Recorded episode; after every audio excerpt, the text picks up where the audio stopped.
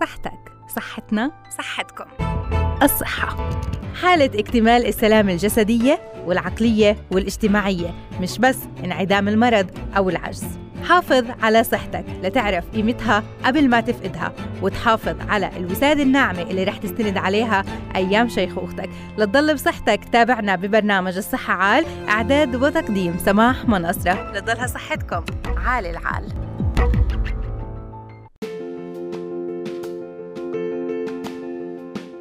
مساء الخير، هلا فيكم في برنامج الصحة عال عبر أثير راديو عالم. العديد من الأدوات اللي تستخدم لتبييض الأسنان، منها قلم الأسنان، هو من الأدوات اللي تستخدم أيضا لسطوع الابتسامة. العديد من المنتجات الموجودة في الأسواق بشكل كثير، لكن احنا اليوم بدنا نحكي عن قلم الأسنان بالتحديد، نعرف عنه أكثر، فوائد وأضرار، وأيضا آلية عمل. ممكن يكون للعرق فوائد، طبقات العرق الحمضية بتعمل كحاجز ضد الجراثيم وتأثيرات الضارة بالبشرة. هلأ ممكن يتبادر للبعض إنه إحنا بنحافظ على العرق بعدم الاستحمام، لكن بدنا نتعرف اليوم كيف ممكن إنه نحافظ على صحة أجسامنا وأيضا على نظافتها بشكل يضمن لنا أيضا خلونا من الأمراض. المضادات الحيوية ومضادات الالتهاب، ممكن إنه التنتين بتعمل بالقضاء على الالتهاب لكن بميكانيكية مختلفة. رح نتعرف اليوم على الفرق ما بين مضادات الالتهاب والمضادات الحيوية، وكيف ممكن نختار الأفضل للقضاء على الالتهاب بسرعة. كونوا معنا بكل هاي المواضيع بالإضافة للمواضيع الأخرى وأخبار صحية من العالم ناخدكم لإلها بهالساعة. هندسة إذاعية وإخراج إذاعي معاذ كونين، والتنسيق لخلدون النصار، متابعة البرامج علين أبو شرار، ومعكم بالإعداد والتقديم من وراء الميكروفون سماح مناصرة. يا هلا ويا ميت مرحبا فيكم، يسعد مساكم بكل الخير. متواصلين معكم مستمعينا في العديد من الأدوات لتبييض الأسنان، منها قلم تبييض الأسنان اللي صار هلا متواجد بالأسواق. هاي الأقلام بتكون مثل الفرشاة الصغيرة اللي بترسم عنصر التبييض على الأسنان. هي وسيلة مريحة ممكن للحصول على أسنان ناصعة البياض. في إيجابيات وفي أكيد سلبيات نتعرف عليها اليوم مع الدكتورة ريم المشني، طبيبة الأسنان. أهلا وسهلا فيكي دكتورة ريم، يسعد صباحك أو يسعد مساكي بالأحرى. أهلا وسهلا فيكي. أهلا وسهلا بكم، يسعد مساء الجميع. أهلا وسهلا بحضرتك دكتورة. اليوم بنحكي عن تبييض الأسنان بواسطة عمليات التبييض أو بواسطة القلم. خلينا بالبداية نحكي عن آلية التبييض كيف بتكون. أول إشي عملية تبييض الأسنان هي عملية بتأثر على طبقة المينا بالسن اللي هي الطبقة الخارجية. عملية التبييض بتكون عبارة عن مواد كيميائية غير فعالة بالأغلب، مع تسليط الضوء أو الليزر عليها بتصير مواد فعالة، بتأثر على طبقة المينا وعلى الطبقة الداخلية للمينا، بتزيل الأصباغ وبتضعف شوي الطبقة الخارجية لحتى يبين عنا الطبقة الثانية اللي هي ما وصلها أصباغ، ما فيها إشي، اللي هي بتبين بالتالي أبيض من الطبقة الأولى. هلأ في العديد من الأشخاص اللي بيهتموا بنظافة أسنانهم، بيعملوا على تفريشها باستمرار، لكن بدهم نتيجة تبييض الأسنان لأنها بتكون نتيجة مغرية بالنسبة لهم، فبصيروا يبحثوا عن وسائل التبييض. شو أفضل الوسائل للحصول على أسنان براقة ولامعة؟ أول إشي زي ما حكيت، الأفضل إنه يكون عندنا أسنان نظيفة لسه سليمة، عشان بعدها نقدر نحكي عن الأسنان البيضاء اللي هي الكل بيطمح انه يكون عنده أسنان بيضاء. هلا طرق التبييض، في طرق بتتم بعيادة الأسنان وفي طرق بيتية. احنا دائما بنفضل اللي بده يعمل تبييض يكون عند طبيب الأسنان، لأنه دائما في خطوات قبل عملية التبييض. يعني لازم نعمل عملية تنظيف للأسنان اللي لسه تكون سليمة، ما في عنا نزيف، ما في عنا التهاب، لأنه عملية التبييض بتأثر بشكل كبير على اللثة. يعني بصير في عنا ممكن احمرار باللثة أو إنه وجع، بصير عنا تهيج للثة إذا فيها التهاب، أو حتى إذا كانت سليمة واستخدمنا مادة التبييض بشكل خاطئ ممكن يعمل حساسية، تهيج، وإحمرار باللثة، أو حتى ممكن تورم، أو خلينا نحكي ممكن يصير عملية حرق للثة إذا استخدمت مادة التبييض بشكل خاطئ. هلأ ممكن الناس ما يلجأ لتبييض الأسنان في عيادات الأطباء المختصين لأنه غالي نوعا ما. صحيح، هو التبييض غالي نوعا ما. في طرق آمنة بيتيا. كيف؟ في ناس بيستخدموا اللي هي الكربونة، بايكربونات الصوديوم، هاي بيستخدموها عن طريق فرشاة الأسنان. بتعطي نتيجة، بس الفرق بين البيتي واللي بالعيادة انه اكيد نتيجة البيتي راح تكون اقل من جهاز التبييض الموجود بعيادة الاسنان، بيعطي نتيجة بس اقل، والفترة اللي بيستمر فيها بتكون فترة قليلة. هلا في الناس اللي عم يستخدموه اليوم اللي هو قلم تبييض الاسنان اللي شائع كتير صار، اللي هو بتكون عنده مادة هلامية زي المواد الكيميائية اللي بنبيض فيها، بس هي عبارة عن طلاء للأسنان. يعني المادة الموجودة فيها تركيزها جدا قليل، لهيك الإنسان بيستخدمها، بلاحظ إنه بيستخدمها مثلا أكثر من مرة وما أذته. طيب هلا دكتورة، الطبقة اللي احنا بدنا نحطها فوق الأسنان نتيجة استخدامنا القلم هي ما بتزيل الآثار السلبية الموجودة تحت هاي الطبقة، يعني كأنه العوالق الموجودة بالسن بتضلها موجودة، أو الطبقة الموجودة على السن اللي أدت لإصفرار هي بتضلها موجودة، لكن الطبقة البيضاء بتيجي فوقيها هيك. تقريبا هاي هي. فهلا لما يجي الإنسان يفرش أسنانه بعدها بلاحظ إنه رجع لون أسنانه الطبيعي، لأنه هي فعليا كمادة طلاء. لو كان فيها مادة كيميائية، في بعض الأقلام فيهم مادة كيميائية بنسبة قليلة جدا، يعني تكون 3 إلى 5% من كربونات الصوديوم، هاي بتأثر فقط على الطبقة الرقيقة الخارجية من الأسنان، ممكن إذا فيها أصباغ خفيفة إنه تزيلها تبين الأسنان بيضة. مثلا إحنا اللي بنستخدمه بعيادات الأسنان بوصل تركيزه ل 30%. فالنتيجة أكيد في فرق بين هاي وبين هاي. طيب احنا إذا بدنا نستخدم القلم، لأنه في كثير من الأشخاص اللي بتواصلوا معي بيسألوني عن كيفية استخدام هذا القلم، كيف بالإمكان استخدامه لحتى نستفيد منه ما يكون له هالأضرار الكبيرة؟ أول إشي لازم يكون عندنا الأسنان نظيفة ولسه سليمة، هذا أول إشي. يعني المريض بده يفرش أسنانه قبل ما يستخدم القلم. إذا عنده حساسية، أو إذا عنده تهيج باللثة، أو إذا عنده لثة بتنزف لما يفرش أسنانه، ما بننصحه يستخدمه نهائيا. تمام. بعدين بيستخدم القلم، هو عبارة عن رأسه مثل الفرشاة. فكيف البنت بتطلق أظافرها، فبنفس الطريقة إنه بطلق الطبقة البرانية للسن، ما بقدر يوصل كتير مناطق بين الأسنان. فممكن هون يظهر الفرق، صحيح؟ ممكن يكون في فرق بين في لون السن نفسه. طيب دكتورة، قديش ممكن يستمر؟ لسه بشكل كبير يعني. قديش ممكن يستمر تبييض الأسنان اللي يجرى في عيادات الأطباء المختصين؟ إذا كان المريض من النوع اللي بيهتم بأسنانه، من النوع النظيف اللي بفرش أسنانه يوميا، ممكن يستمر لما يقارب السنتين. بس إذا عنا المريض مدخن بيشرب قهوة وشاي كتير، فإحنا بننصحه أصلا ما يعمل تبييض، لأنه بس رح ياخد الجانب السيء من التبييض اللي هو حساسية بالأسنان على البارد والسخن بعد التبييض، ممكن التهاب وتهيج في اللثة، إذا هو مش مهتم إنه يستمر التبييض معه. طيب بالنسبة للقلم قديش ممكن يضل؟ القلم يعني إذا ما بياخد المواد يعني مثل القهوة والكولا والشاي، يعني ممكن يضل عنده 3-4 أيام أو أسبوع بالكتير. يعني بس هيك، إنه بده يضلوا يستخدمه تقريبا كل أسبوع مرة لحتى يحافظ على بياض أسنانه. بالضبط. الناس مستسهلة الموضوع، إنه أنا خلاص كل ما رجع لون أسناني برجع بستخدم القلم وبرجع بعمل تبييض. طيب ممكن يعمل حساسية كثرة استخدام قلم تبييض الأسنان؟ طبعا ممكن يعمل حساسية، وممكن يعمل احتقان في الحلق. إذا استخدم بشكل خاص زي مواد التبييض الكيميائية. تمام. إن شاء الله إنه المستمع الكريم بيكون استفاد من هاي النصائح ومن هاي المعلومات. كل الشكر لحضرتك الدكتورة ريم المشني، أخصائية طب الأسنان، يعطيك ألف عافية. مستمعينا رح ننتقل معكم لفاصل قصير، وبعد الفاصل رح نكون بموضوع الاستحمام المفرط. هو ضرر، لكن كيف بالإمكان إنه نحافظ على صحة أجسامنا وبنفس الوقت ما نسبب لها الأضرار. كونوا معنا عبر أثير راديو علم. كثير من الأسئلة بتوصلنا عن المضادات الحيوية. المضادات الحيوية ممكن إنه بتعمل لإزالة الالتهاب فعلا، لكن في فرق بينها وبين مضاد الالتهاب. هذا الفرق رح نعرفه أكيد من المختصين. بالإضافة لموضوع بنحكي فيه اليوم عن التمارين الرياضية اللي ممكن نقع أمام خيارين. الأول بيعتمد على رفع أوزان خفيفة لمرات عديدة، أو رفع أوزان ثقيلة مرات قليلة. الفرق ما بين التمرينين وشو مدى تأثيرهم على الصحة. لفاصل ورح نرجع، خليكم معنا عبر أثير راديو عالم. مستمعينا، بتتطلب العناية الصحيحة بالبشرة الحفاظ على الآليات الطبيعية لحماية الجلد.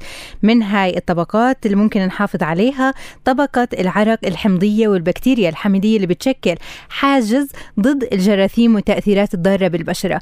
كيف ممكن نحافظ على هاي العباية الواقية؟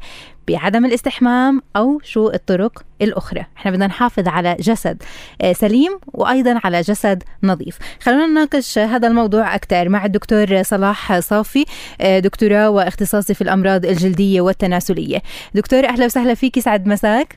مساء الخير. أهلا وسهلا بحضرتك دكتور. اليوم بنحكي عن الطبقة اللي بتكون موجودة على الجلد اللي طبقة العرق الحمضية والبكتيريا الحمضية، أهميتها لبشرة الجلد بالتحديد. سليم.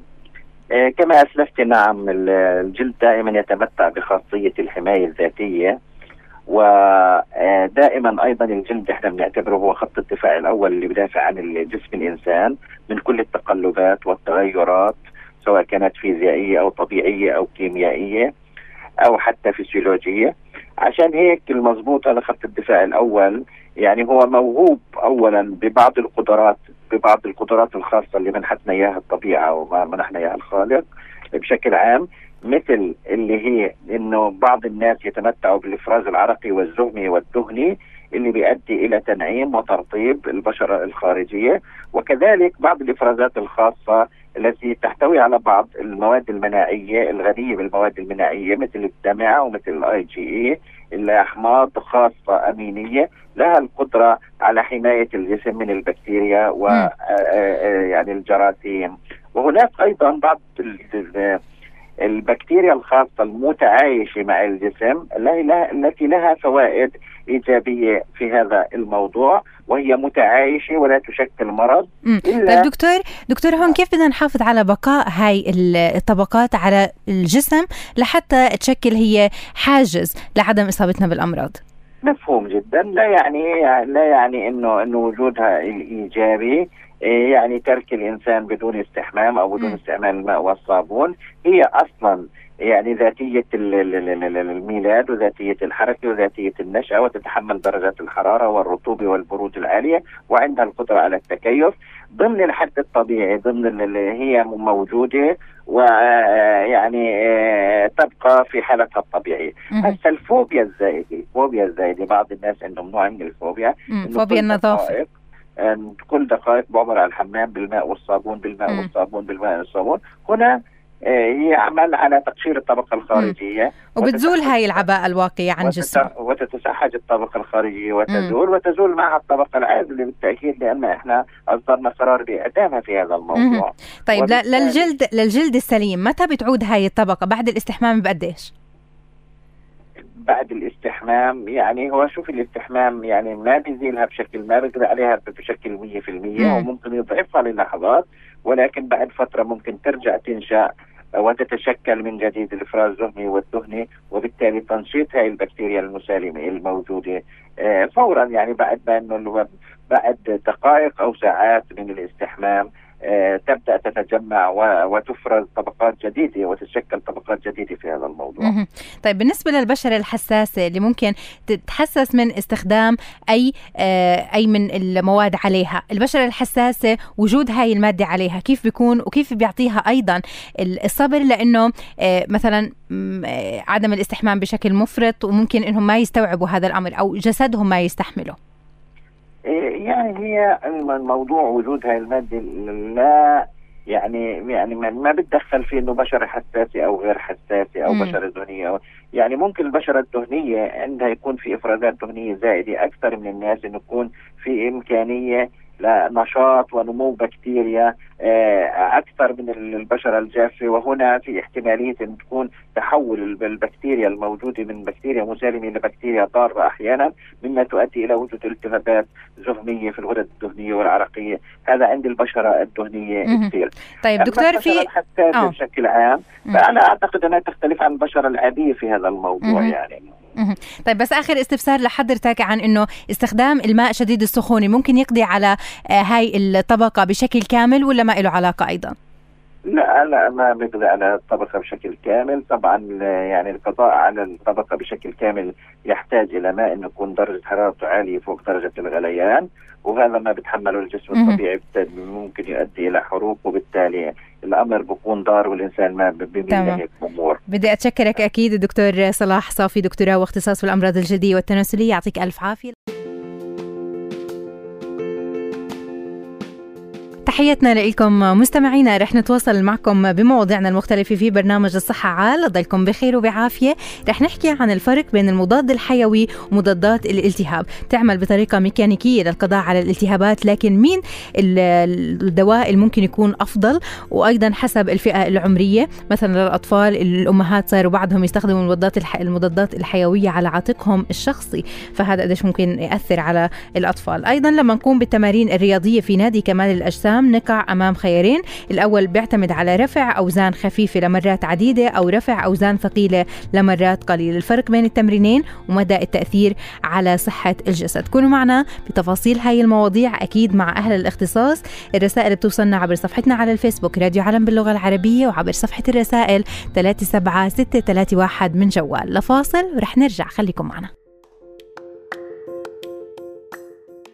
مستمعينا، بعض المضادات الحيوية بتقوم بتدمير جدران الخلايا البكتيرية، إما لمنعها من العودة أو القضاء عليها تماما. في أنواع أخرى من المضادات الحيوية اللي بتعمل على تثبيط أو تصنيع البروتين اللي بيساعد على النمو البكتيري، اللي بتعمل كمضادات للالتهاب. فاليوم بدنا نتعرف بالتحديد على الفرق ما بين المضادات الحيوية ومضادات الالتهاب. على الرغم من أنه الاثنين ممكن يقضوا على الالتهابات، لكن رح نتعرف على الفرق بينهم ومين الوسيلة الأفضل استخدامها.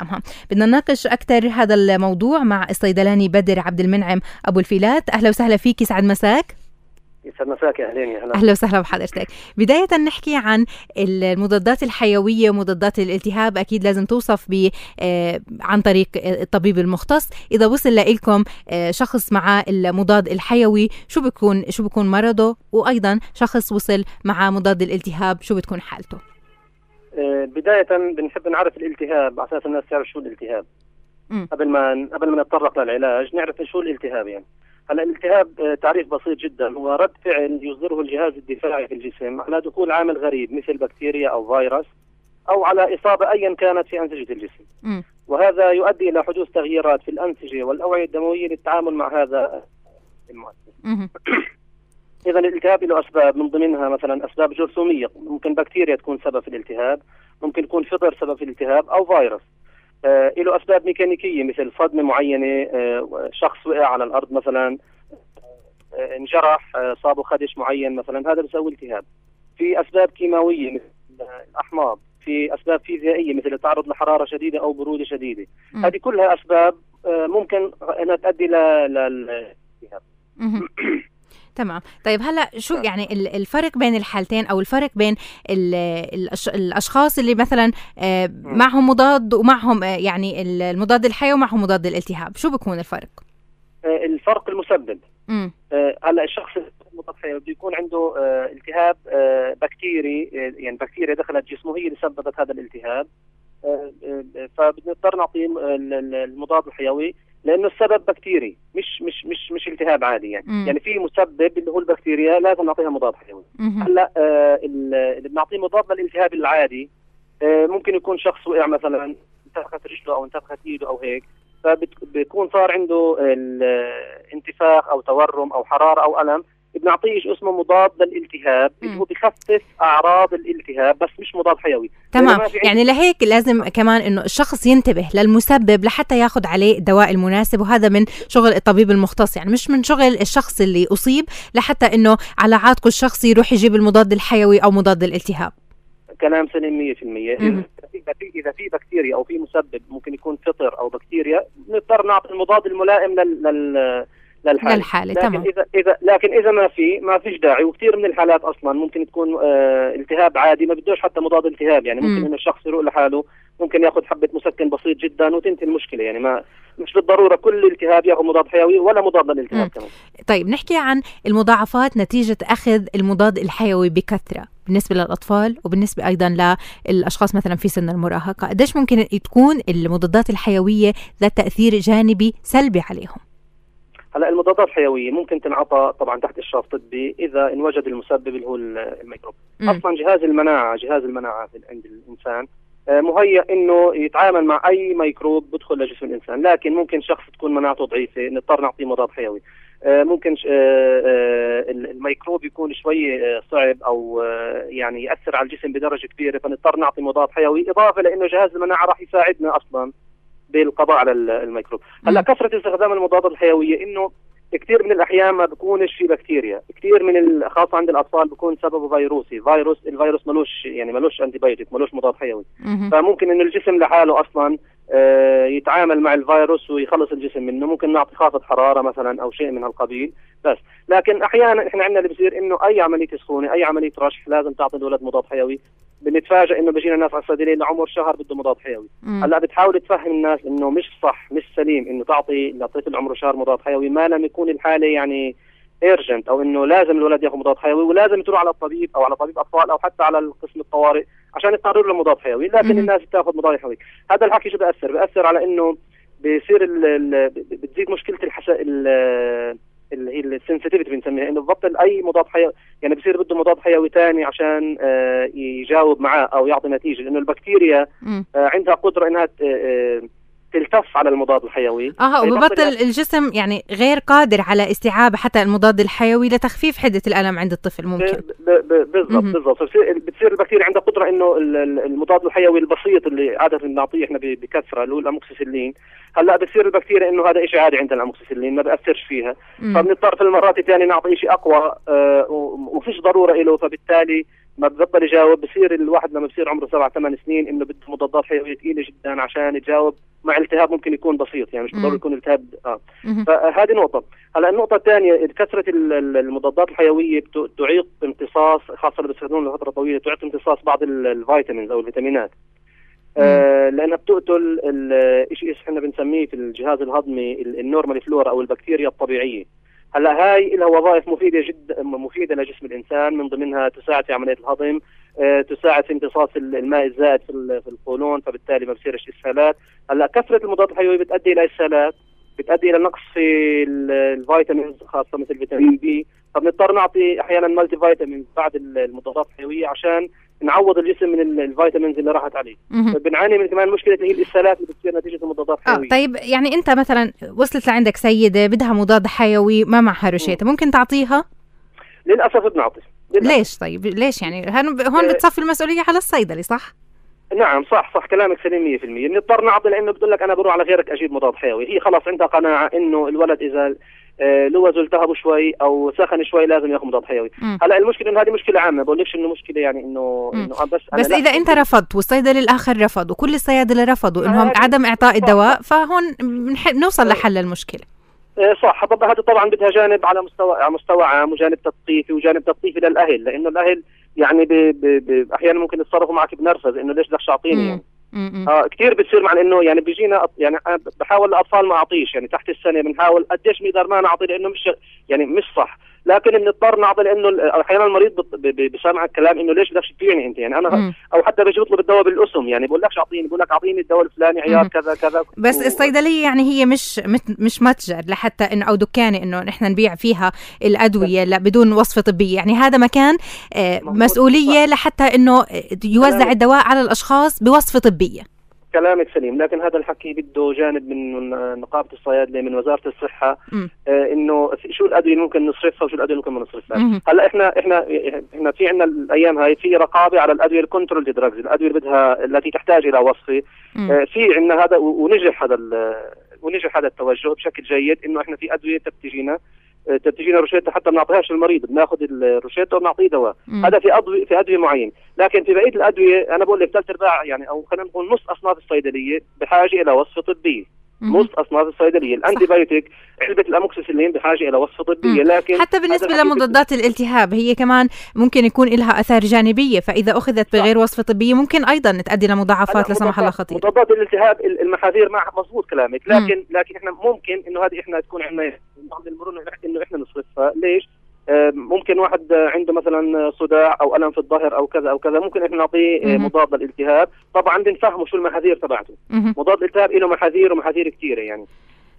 من ضمنها اثره على الجهاز الهضمي، لانه ممكن يسوي احيانا قرحه، ممكن يسوي نزيف معوي معدي. واحنا نتمنى الخير والعافيه لكل متابعينا، وبنتمنى انه يكون في رقابه اكثر على انواع الادويه لحتى تؤخذ بوصفات طبيه. كل الشكر لحضرتك الصيدلاني بدر عبد المنعم ابو الفيلات، يعطيك الف عافيه. مستمعينا فاصل ورح نرجع، خليكم معنا.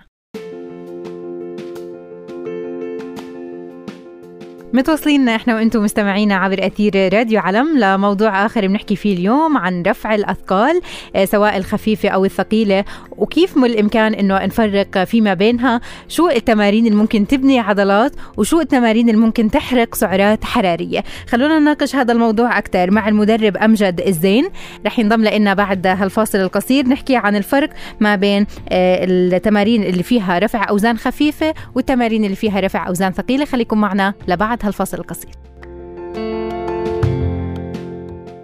مستمعينا، عند رفع الأوزان الخفيفة لمرات عديدة بنحرق عدد أكبر من السعرات الحرارية أثناء التمرين، وهذا اللي بقلل من فرص الإصابة عند الأخطاء في التمرين الرياضية وبتبنى كتلة عضلية. لكن شو اللي بصير عند رفع الأوزان الثقيلة لمرات أقل، وشو الفرق فيما بين التمرينين؟ لمين يوصف التمرين الأول، لمين يوصف التمرين الثاني، حسب شو يحدد الوزن اللي بده يرفعه الشخص الموجود في نادي كمال الأجسام؟ معنا المدرب أمجد الزين مدير مركز أكسجين جيم. أهلا وسهلا فيك يا سيد أمجد، يسعد مساك. مرحبتين، مساء الخير. أهلين، أهلا وسهلا بحضرتك. هلأ في نادي كمال الأجسام ممكن إنه الأشخاص اللي بيزوروا هذا المكان يقعوا أمام خيارين، الأول بيعتمد على رفع أوزان خفيفة والثاني على رفع أوزان ثقيلة، كيف يعني بناء على شو يحدد إعطاء التمرين؟ قبل كل شيء بحب نوضح شغله صغيره. هلا احنا بالنسبه للتمرين في كمال الاجسام عشان نبني ونساعد على نمو العضله، في شغله لازم نفهمها. العضله بتنمو مش اثناء التدريب، العضله بتنمو اثناء الراحه. هلا احنا شو بذلنا جهد وشو كان التدريب كثيف، شو يعني خلايا اللي بتموت اثناء التدريب اللي هي عددها بالملايين، اللي بنساعد لما احنا ناخذ وقت الراحه اللي هو النوم بصير عندنا عمليه استشفاء عضلي، فهون بصير عندنا بناء خلايا جديده بدل الميته، هون بزيد حجم العضله.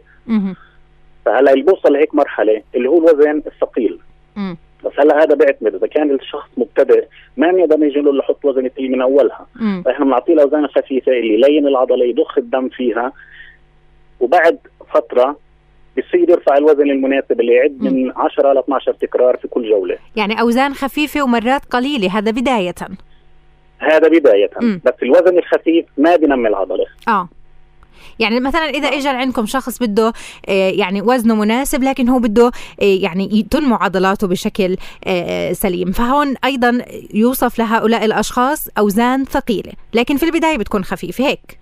نعم، هو قدرته طبعا قدرة التحمل عنده، نعطيه الوزن المناسب في البداية اللي يكون وزن خفيف اللي يعد فيه 12 تكرار أو 15 تكرار، وبعد شهر لما تزيد عنده القوة العضلية والجسمانية يفضل إنه يحط وزن اللي يكون عدد تكراراته من 8 إلى 10 تكرارات. أيضا الأمور اللي بتحدد إنه هذا الشخص شو اللي بده إياه، يعني أكيد التمرين اللي بيناسبه، بالإضافة لمدى مهارة المدرب، مدى الغذاء اللي بتناوله هذا الشخص، هاي الأمور قديش بتأثر أيضا على إعطاء التمرين المناسب. هذه أهم إشي، هذه الأمور اللي ذكرتيها اللي هي عبارة إحنا بنحكي لها 100%، اللي هو الأكل 100% والراحة 100% والتمرين 100%، وكلهم هدول بيكونوا مرافقين لبعض. ما بنقدر نتمرن وما بنقدر نغذي العضله، ونتمرن وما نرتاح. فهذه امور متشابكه مع بعضها لنوصل للنتيجه. يعني لازم يكون في تكامليه، راحه، نعم، غذاء، وايضا تمارين التدريب. طيب اذا انقطع الشخص اللي بتدرب لفتره من الزمن، هل ممكن انه العضله اللي انبنت ترجع تروح، ولا انه بالامكان انه يحافظ عليها حتى وان انقطع يعني بفتره طويله عن التمرين؟ زي النبتة اللي نبطل نسقيها ونغذيها، والعضلة نفس الاشي، طالما وقفنا الغذاء عنها وقفنا التدريب فطبعا بتصغر وبتضمر وبترجع زي ما كانت. طيب بأي عمر بالإمكان بناء العضلات؟ لأنه في بعض الأشخاص اللي بتواصلوا معي بيحكوا بأنه طفل مثلا عنده رغبة ببناء عضلاته لكن بيخافوا على صحته. لا، بالنسبة للرياضة ما إلها عمر، هي طبعا هو يفضل، احنا عندنا عادة في مجتمعنا من 14 سنة فما فوق. بس هون أنا بحكي عن بناء العضلات بالتحديد، يعني بقدر طفل إنه يبني عضلات، إنه يبني العضلات من 14 سنة مش من 16 سنة. لانه في لهم تمارين معينه وتمارين خاصه اللي تقوي عضلاتهم من غير ما ياثر لا على طولهم ولا على عظمهم ولا على مرابطهم ولا مفاصلهم. في لهم تمارين خاصه طبعا هذا بذكاء وحنكه المدرب لازم يكون شخص مختص، يعني عارف بهاي الامور، عارف في الامور الصحيه وعارف في التمارين. طبعا. طب انت بتشوف انه في مجتمعنا كل اللي بيفتحوا نوادي للياقه الاجسام واللياقه البدنيه عندهم عندهم هذا الاختصاص لحتى يكونوا عارفين ويقدروا يتعاملوا مع هاي الحالات، حتى بالحالات الصعبه منها، مثلا لما يصير بعض الامور غير متوقعه، مثلا لا سمح الله نتيجه التمرين يصير شد عضل، فاكيد المدرب لازم يكون عارف بهاي الامور. مزبوط. للاسف ما وصلنا لهيك مرحله بالنسبة للمدربين يكونوا على علم كامل بكيف التعامل مع الشخص إذا كان في عنده مسببات للأمراض، بداية غضروف، بداية ديسك أو سكري أو إصابة أو كسر أو أي شيء. غير ملمين، ما عندنا الطاقم الكبير في هذا المجال. بعض الأسئلة أيضاً إنه إحنا بدنا نكسب عضلات سواء اخترنا الأوزان الثقيلة أو الخفيفة، لكن متى بينتهي التمرين؟ لما إحنا نشعر بالتعب ولا التمرين ممكن يزيد تدريجياً؟ مدته هون نحكي بيعتمد على الشخص. هلا وأهم شيء إحنا عندنا في التدريب إنه يكون عالي الكثافة ومدة معينة. التدريب ما بيأخذ أكثر من ساعة على كل عضلة في الجسم.